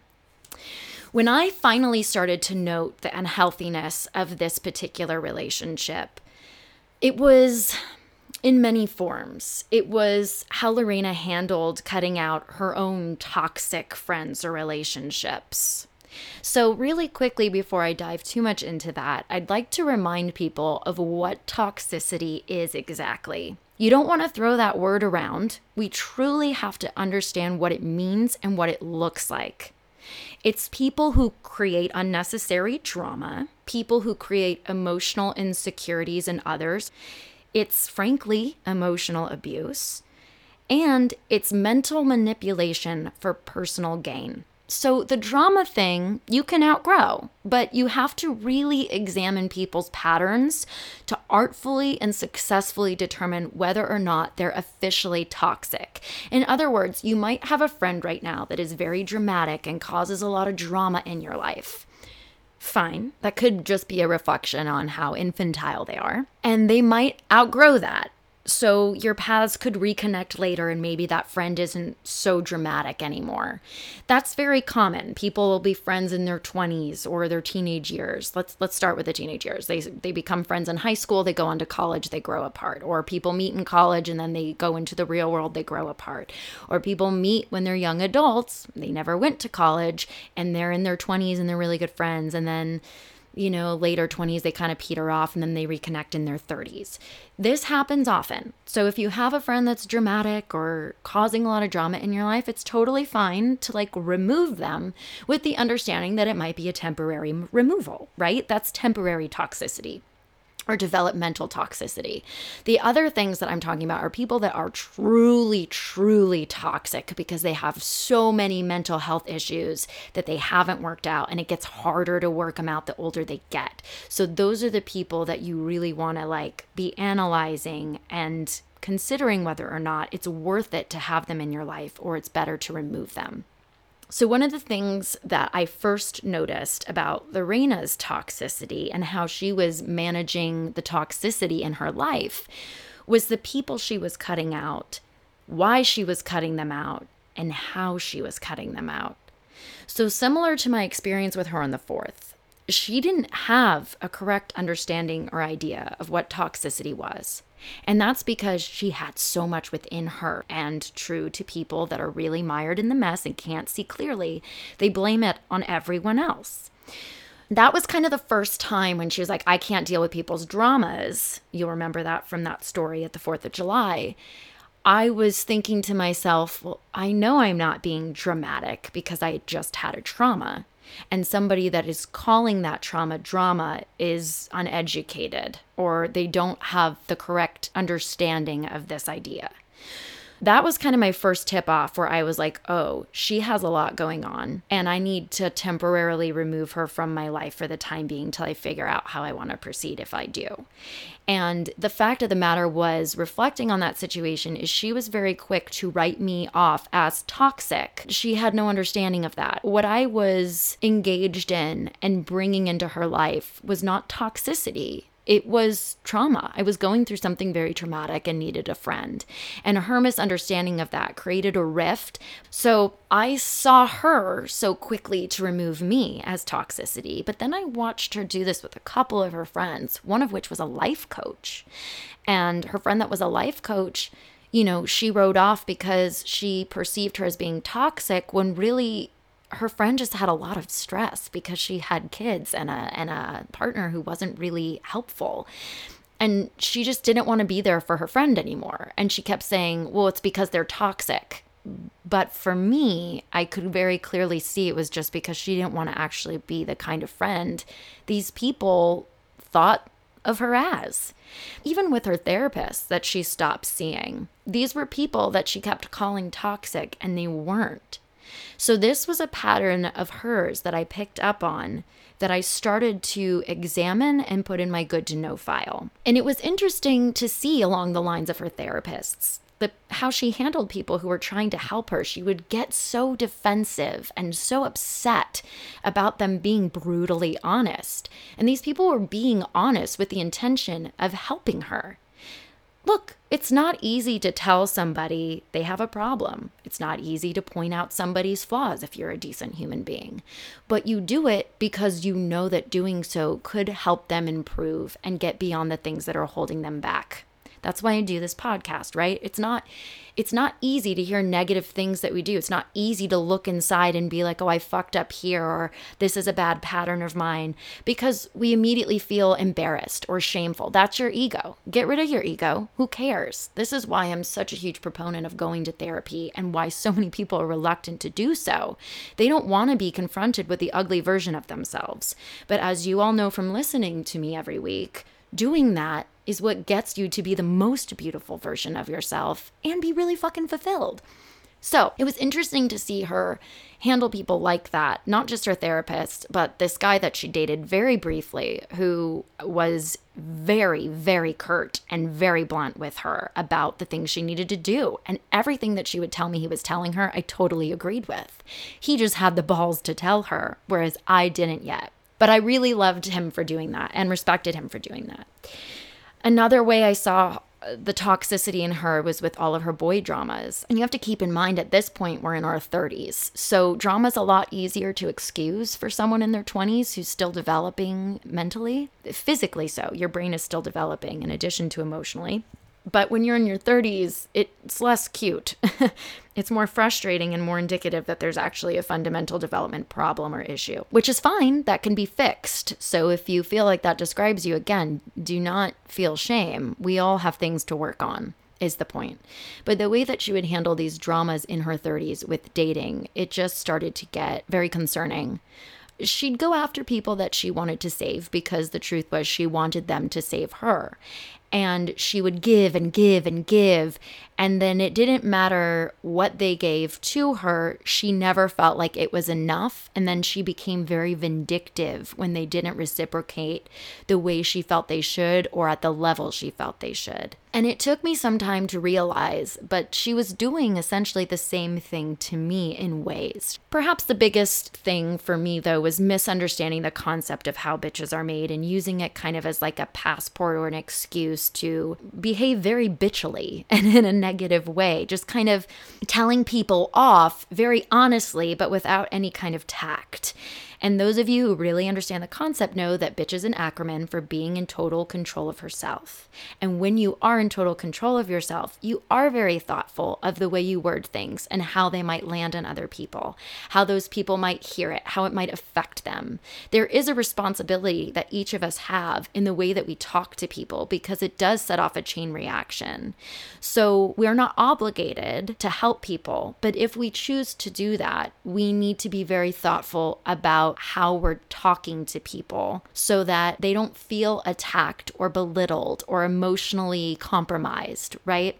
When she was going around talking about how you know she loved this concept and she's a bitch now because she told this person that that they're a loser. Like that's not being the right kind of bitch right? You can tell somebody hey i've noticed as your friend you have a shortcoming here. I just think it would behoove you to work on that so that all your relationships might benefit. I'm sure i'm not the only person that feels this way. That would be an example. So going back to it being important to understand what toxicity is and evaluating people's patterns i started linking together every bridge that Lorena had burned in the past. There was a time when she was getting engaged to the man she was divorcing in this chapter. Look, I'm a very fucking loyal friend to a fault, as this story conveys and really articulates.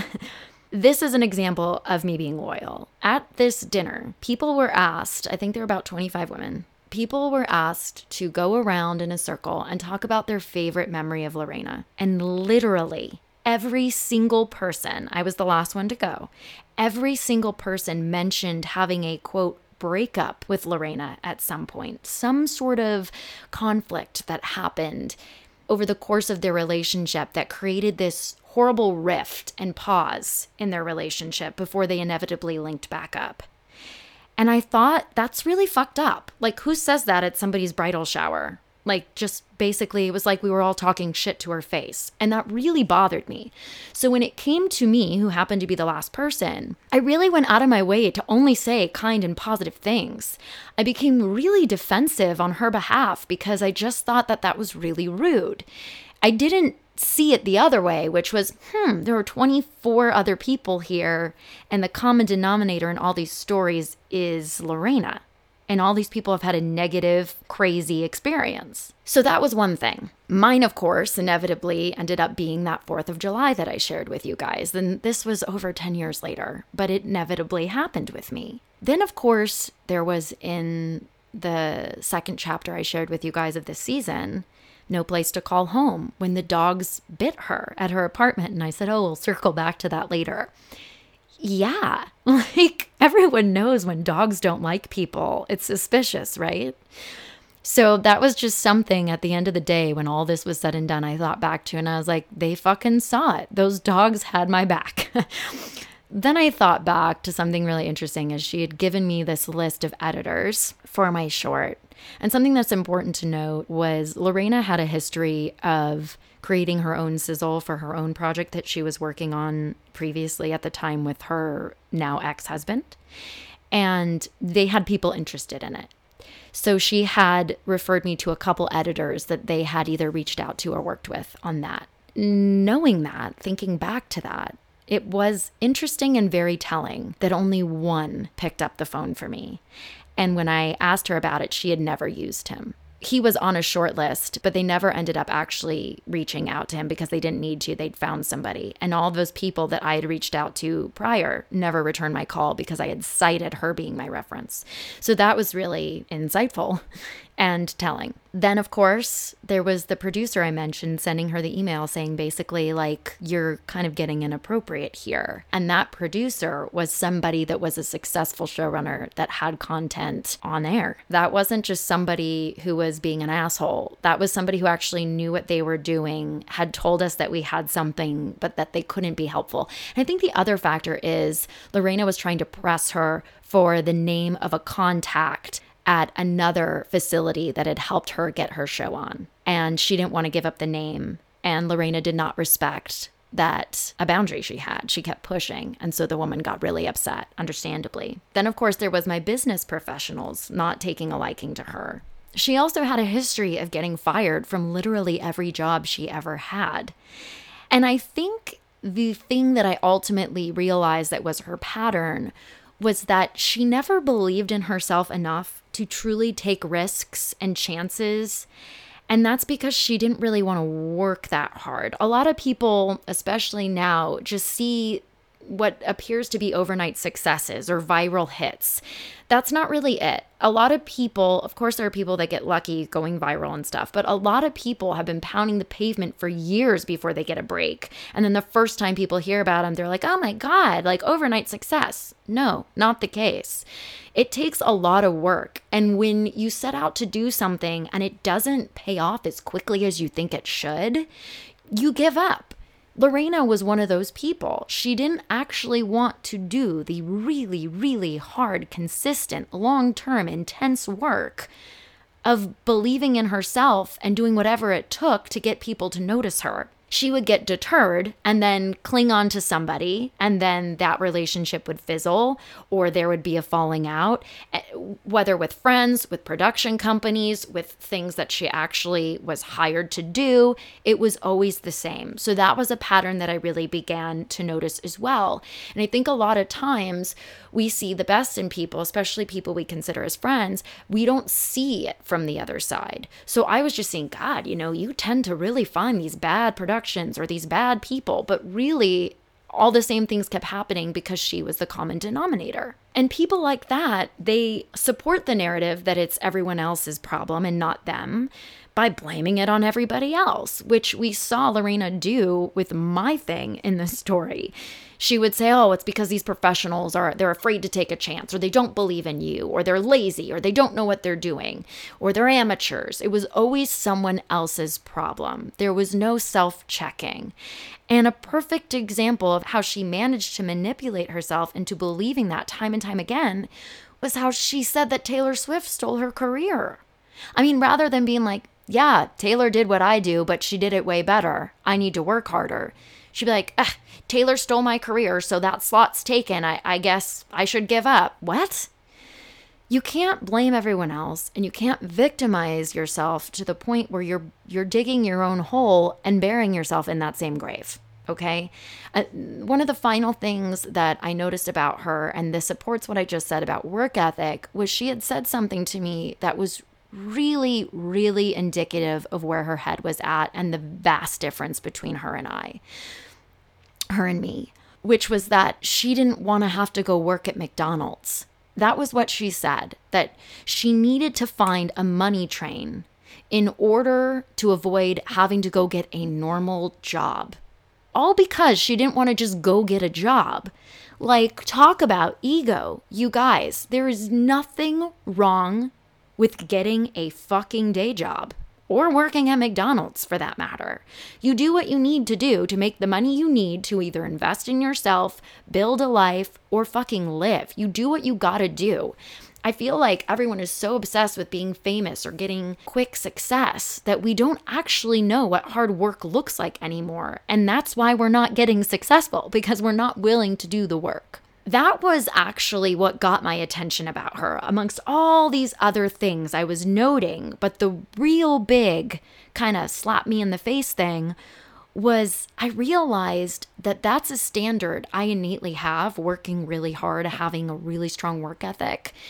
And it is how I judge other people. If you don't, if you say things like, I don't want to go work at McDonald's, fuck you. Sorry. You have to work hard for me to be in my circle in my life in in the the group of people that I respect and admire or want to associate myself with. So like when I heard her say that comment and then I started considering all these other things, I was like, I can't respect this person. I can't get on the same level as this person.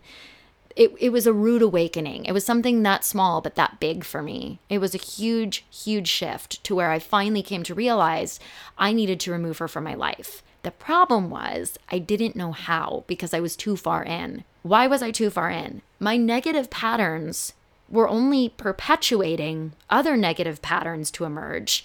And those eventually began to harm my reputation and other relationships as well. This is why it's so, so, so important to break patterns and recognize toxicity within ourselves. Remember, I said that if you don't remove toxicity, it will affect your other more healthier and normal relationships. And I mentioned this in the perfect prick, part one and two, about my friend James.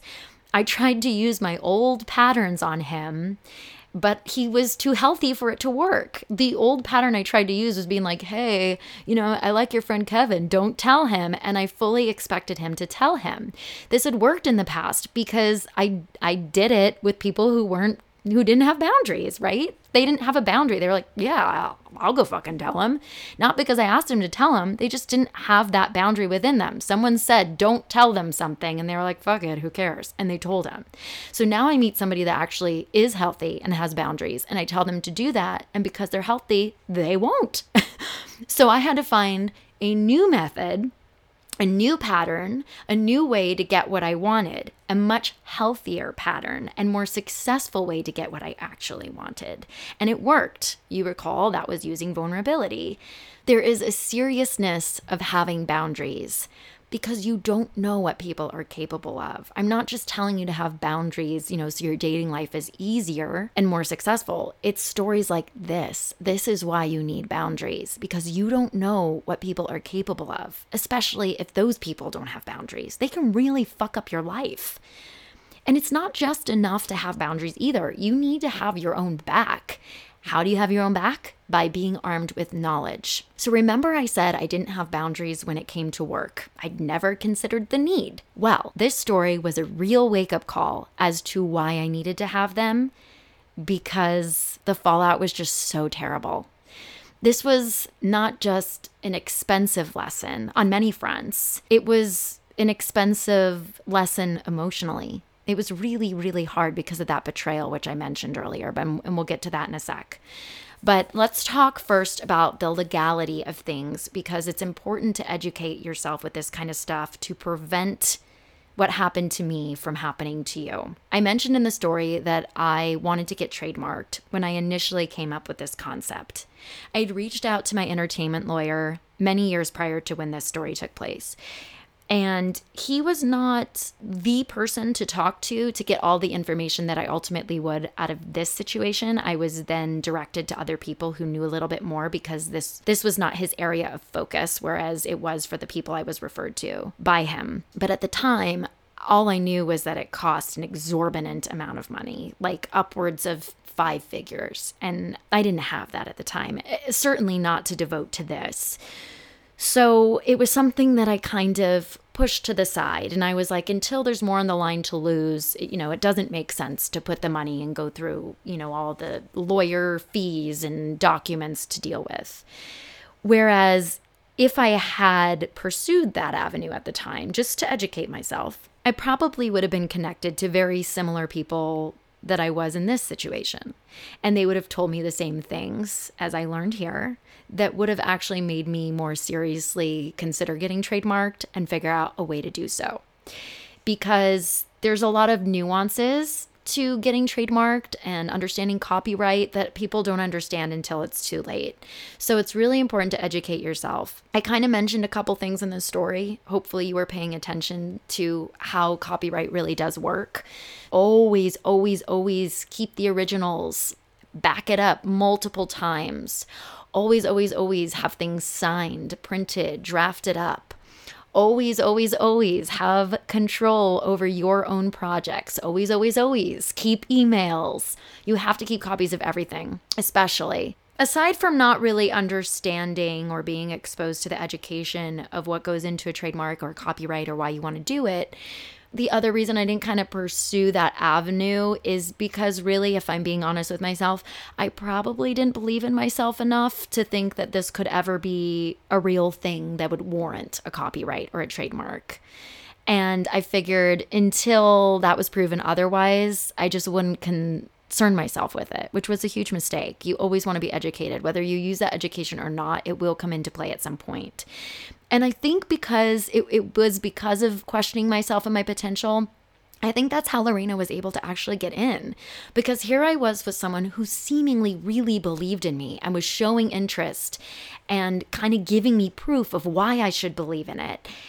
And this was all in contrast to my reps, who seemed a little more apprehensive, rightfully so, because of the nature of their business. They see really promising things with great potential never never see the light of day. So it, it's not enough for things to just be really good. A multitude of other factors have to all align in order for something to be really successful and work. And I wasn't concerning myself with that at the time. All I was thinking was, they're apprehensive. That must mean they don't believe in this or they're questioning me. I want to make it very clear apprehension is not indicative of a lack of interest or belief, just as interest or belief is not indicative of true support. I think that that's really what was so heartbreaking and maybe why I didn't know how to handle things once I understood what was going on. So, first of all, I do. I have this fear of confrontation. I don't like to be uncomfortable. Who does? It's not comfortable. I didn't know how to handle things though either. And by not knowing how to handle things, not having that experience or education, it cost me money, a lot of money. With regard to Lorena, the train just kind of kept going and the ride kept getting more bumpy and detoured and complicated. And then eventually we ended up at a completely different destination than I thought we would. We cannot be afraid to say no to things from the initial minute we feel that discomfort and we can't be afraid to say no to people Because if we don't, we get ourselves into these sticky situations that are very difficult to get out of. Relationships get ruined, your brand diminishes. That's why, again, it is so important to educate yourself with the law, especially with copyright and trademarking, and especially when it comes to business with family and friends. Especially when it comes to business with family and friends. I wanted to say that twice to make sure you really heard me. After this all happened and I pressed on, I had to draft up these contracts when I had people do reenactments or when I had people come on as guest stars. And I was so uncomfortable asking people to sign them. And what was really fascinating to me was I would always do it. I'd be like, yeah, I had this thing happen. So like I have to do this now. And people's reaction would always be like, yeah, I, I would think it's weird if you didn't ask me to sign something. And I just thought that that was so interesting. I, I don't know why I was ever so afraid to bring legality into things. Maybe I thought it would scare people away. And you know what? It will scare people away. The wrong people, the people that would be apt to fuck you over. So, yes, it is always important to have legality involved to protect yourself and make sure that you won't get fucked over. Because when you do, it is a motherfuck of a mess to clean up. And this is also why I want to reiterate the importance of being a whole person and being in total control of yourself. Because at the end of the day, you really don't have anyone to rely on but yourself. You can trust people, but but people can let you down. And I don't say that to be cynical and and make anyone feel sad. The truth is, you don't know what the future holds. You don't know what people are capable of. And at the end of the day, it's up to you and you alone to have your own back. There's so much power in having your own back for stories like this. You want to make sure that you're in a position to take care of you and that you're not in a position to be manipulated and suffer the consequences of having been manipulated. So, now let's talk a little bit about female betrayal and why this was so heartbreaking. I think when Lorena came back into my life and she was on meds and she had a therapist, and this therapist, as it was relayed to me, was teaching her the same things, I think I had a lot of hope. And that hope came from this raw potential, these commonalities that I saw that she and I had from the very beginning. And I think for me, it was a moment of redemption. I was like, okay, here, our paths are finally like aligning and the timing is right. And now we're going to have that female friendship I always suspected we could have. And it was going to be everything that I fantasized about since I was little and she was going to understand all my plights and trials and tribulations because hers were so similar to my own. I think a lot of us find instant connections with people who have commonalities with us, especially nowadays, especially when we connect with people over being victims. You gotta be really, really careful. But before I delve too much into that, I think realizing the truth about why Lorena wanted to be my friend. It wasn't because she felt the same way I did about having a wonderful kind of female friendship. It was because she was interested in finding a life preserver, having a band aid. And those were two things that I was probably so used to being, I didn't even realize that that's what I was being in female friendships. I started to notice it in romantic relationships, but I never realized it in my friendships. So I felt used. And I was used as a result of my faults, which is just like insult to injury, right? It's like pouring salt on the wound. Like anyone looking for a victim to prey on, and I don't mean that as maliciously as it sounds, because I don't think she was trying to be malicious. I think this was just, you know, a primal instinct to survive. She found my weakness. And my weakness was my desperation for a true female friendship. And that created a false sense of security to where I let my guard down and she was able to get in and take from me what she needed. So, going back to a lot of us finding connections with people we share commonalities with, I want to talk about what a true friend is. A true friend should support growth and offer a difference of opinion to challenge yours so that you can grow to some degree. There's a story that I'm a little bit apprehensive to share, but I think it's really important to share at the start of the pandemic, when I was moving out of my apartment in LA, it was presented to me that there would be a going away gathering from my building And keep in mind, I'd been in the desert so often, I didn't know that this was something they were doing every Friday. Is everyone in my building would go outside and sit in a socially distanced circle and talk to each other and drink and have a good time. And they had said, Well, we know this is your last weekend in, in the apartment. We'd love to have a going away gathering for you which I thought was really, really nice and thoughtful and kind. And I'm always a sucker for thoughtfulness and kindness. And so I went out there and I hung out with them, and it was really, really nice. And I kind of realized like this was probably something they did all the time, and they just happened to call it a going away thing because it really wasn't about me. Not that I needed it to be, but it was just about neighbors hanging out and keeping each other company. And I remember at some point the conversation turned political. And, you know, I'm a very neutral politician, if you will. I am logical. I see both sides of every situation, and I really believe in independent thinking. And a comment was made that I didn't agree with because I thought it was very extreme. And I said, well, you know, I, I think like extreme on both sides are really bad. And again, I'm being very, very vague here because I don't want to single people out or make people feel uncomfortable. I'm being very PC, which is something I never am. But um, that comment that I made was met with extreme disdain and ridicule. And I immediately felt like a black sheep and unwelcome. And I think looking back, that was my first experience with extremism before the concept of extremism entered mainstream media. That was before these great divides were being established. And I felt it and I had a huge problem with it. And I will tell you that it swayed me from one political party line to the other. And um, I see it happen on both sides, and I don't agree with it. I think everyone needs to be independent thinkers that are logical, weigh both sides of the equation. And the thing that's really unfortunate is Lorena and I came from two, I don't want to say polar opposite because we are both in the middle, but we each lean different ways. And any time that I expressed a belief, she would respectfully listen and then express her belief, which got me to open up my beliefs more. And that's how people grow and evolve. You don't shut down their way of thinking, you invite a larger conversation by making it a safe space and listening to people respectfully, not feeling like you need to change their mind or prove yourself right, but listening to people res- respectfully and then expressing your opinion in contrast and having them do the same. Creating a safe space where you can actually have a very valuable conversation that is effectively more prone to changing someone's mind than the other way around. And that was actually remarkably something that Lorena and I were very, very good at, which makes this whole thing so much sadder.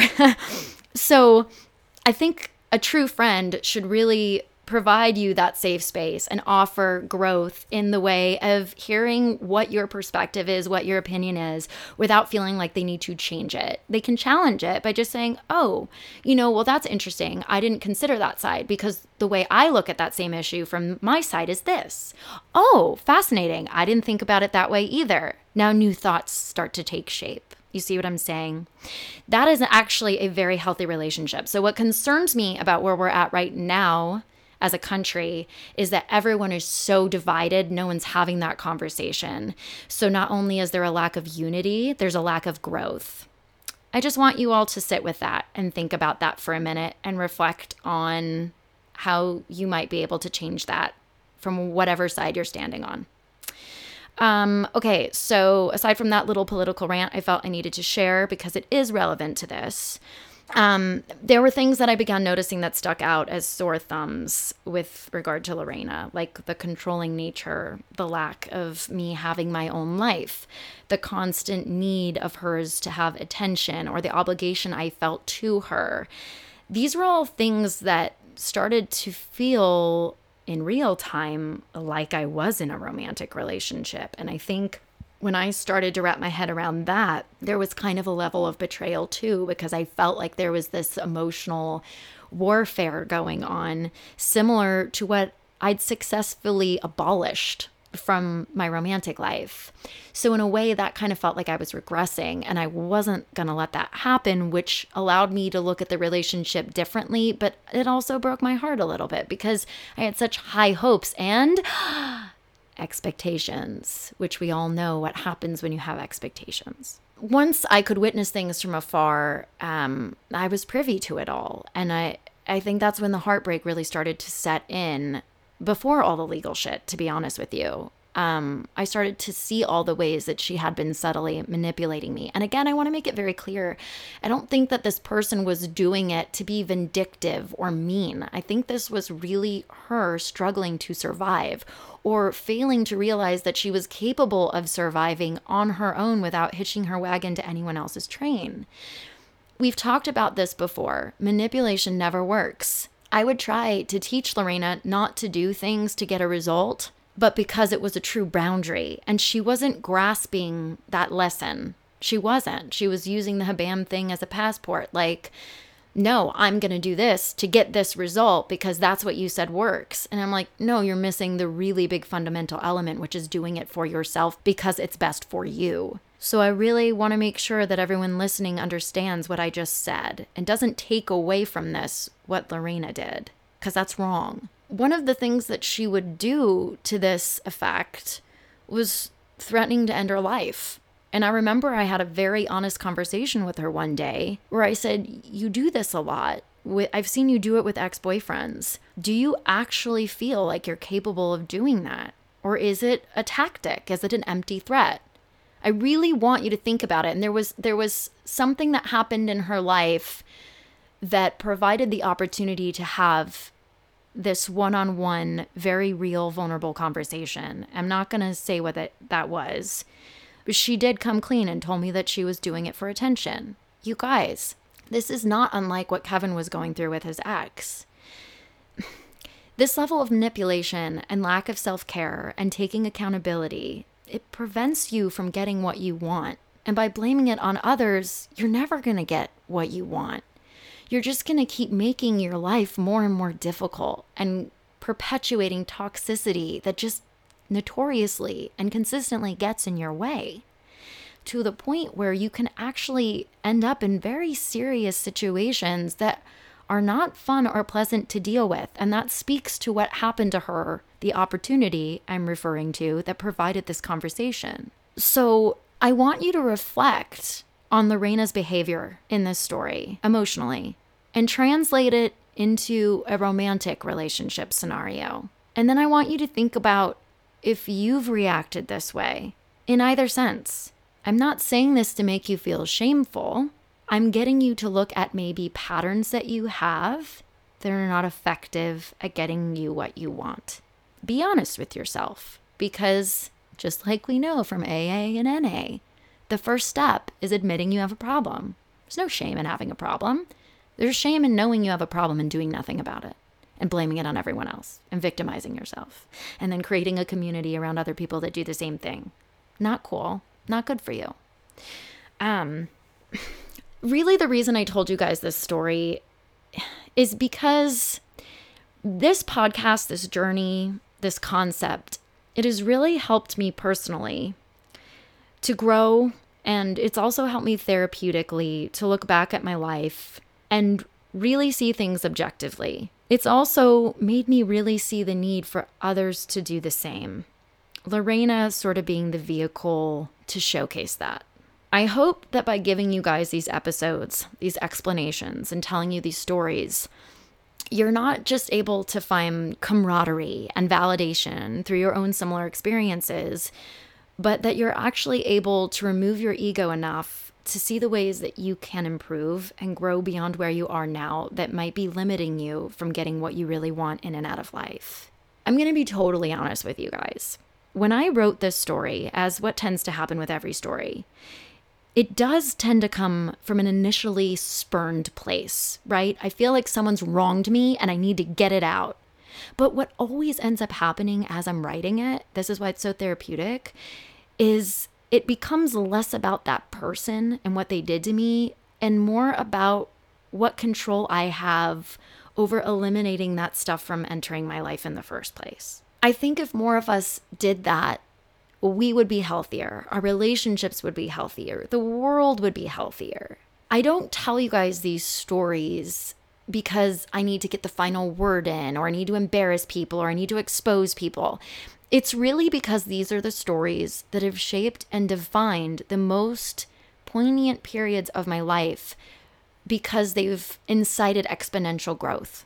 And I really, really think the other reason I felt so heartbroken by Lorena is because it did seem like somebody got it and and was really excited to like have other people get it too and then to kind of realize that they didn't get it at all and they didn't really want to do it from a good place of making the world better it was just disappointing and it really caused me to reflect on what I was doing and if it was ever going to be effective. I really didn't want people to come away from it like Lorena did. Um, this isn't about being bitter. If you've been following this podcast from the beginning, hopefully you understood that. This wasn't about, you know, entitlement or getting what you deserve and making sure other people got what they deserved. This was always about getting the life that you deserve by doing hard work and recognizing these things that we do that make it harder on us than it needs to be. And I hope that all of these stories have inspired you to do some inner reflection of your own, in the very least. But I also hope to some degree they've improved your life. I always invite you guys to write me at info at howbitchesaremade.com to share your stories, to ask for advice, to ask opinion, whatever you need to do. But um ah, that's it. That's all I have to say to you guys. So I want to thank you all for listening. And oh, that short that I referred to in the story, it will be available for you to see on both howbitchesaremade.com as well as on my IGTV. And you can find it there by following me on Instagram at the Rachel Melvin. And that's it. So remember, consistency is key. Stay bitchy, my friends. How Bitches Are Made is written and produced by Rachel Melvin.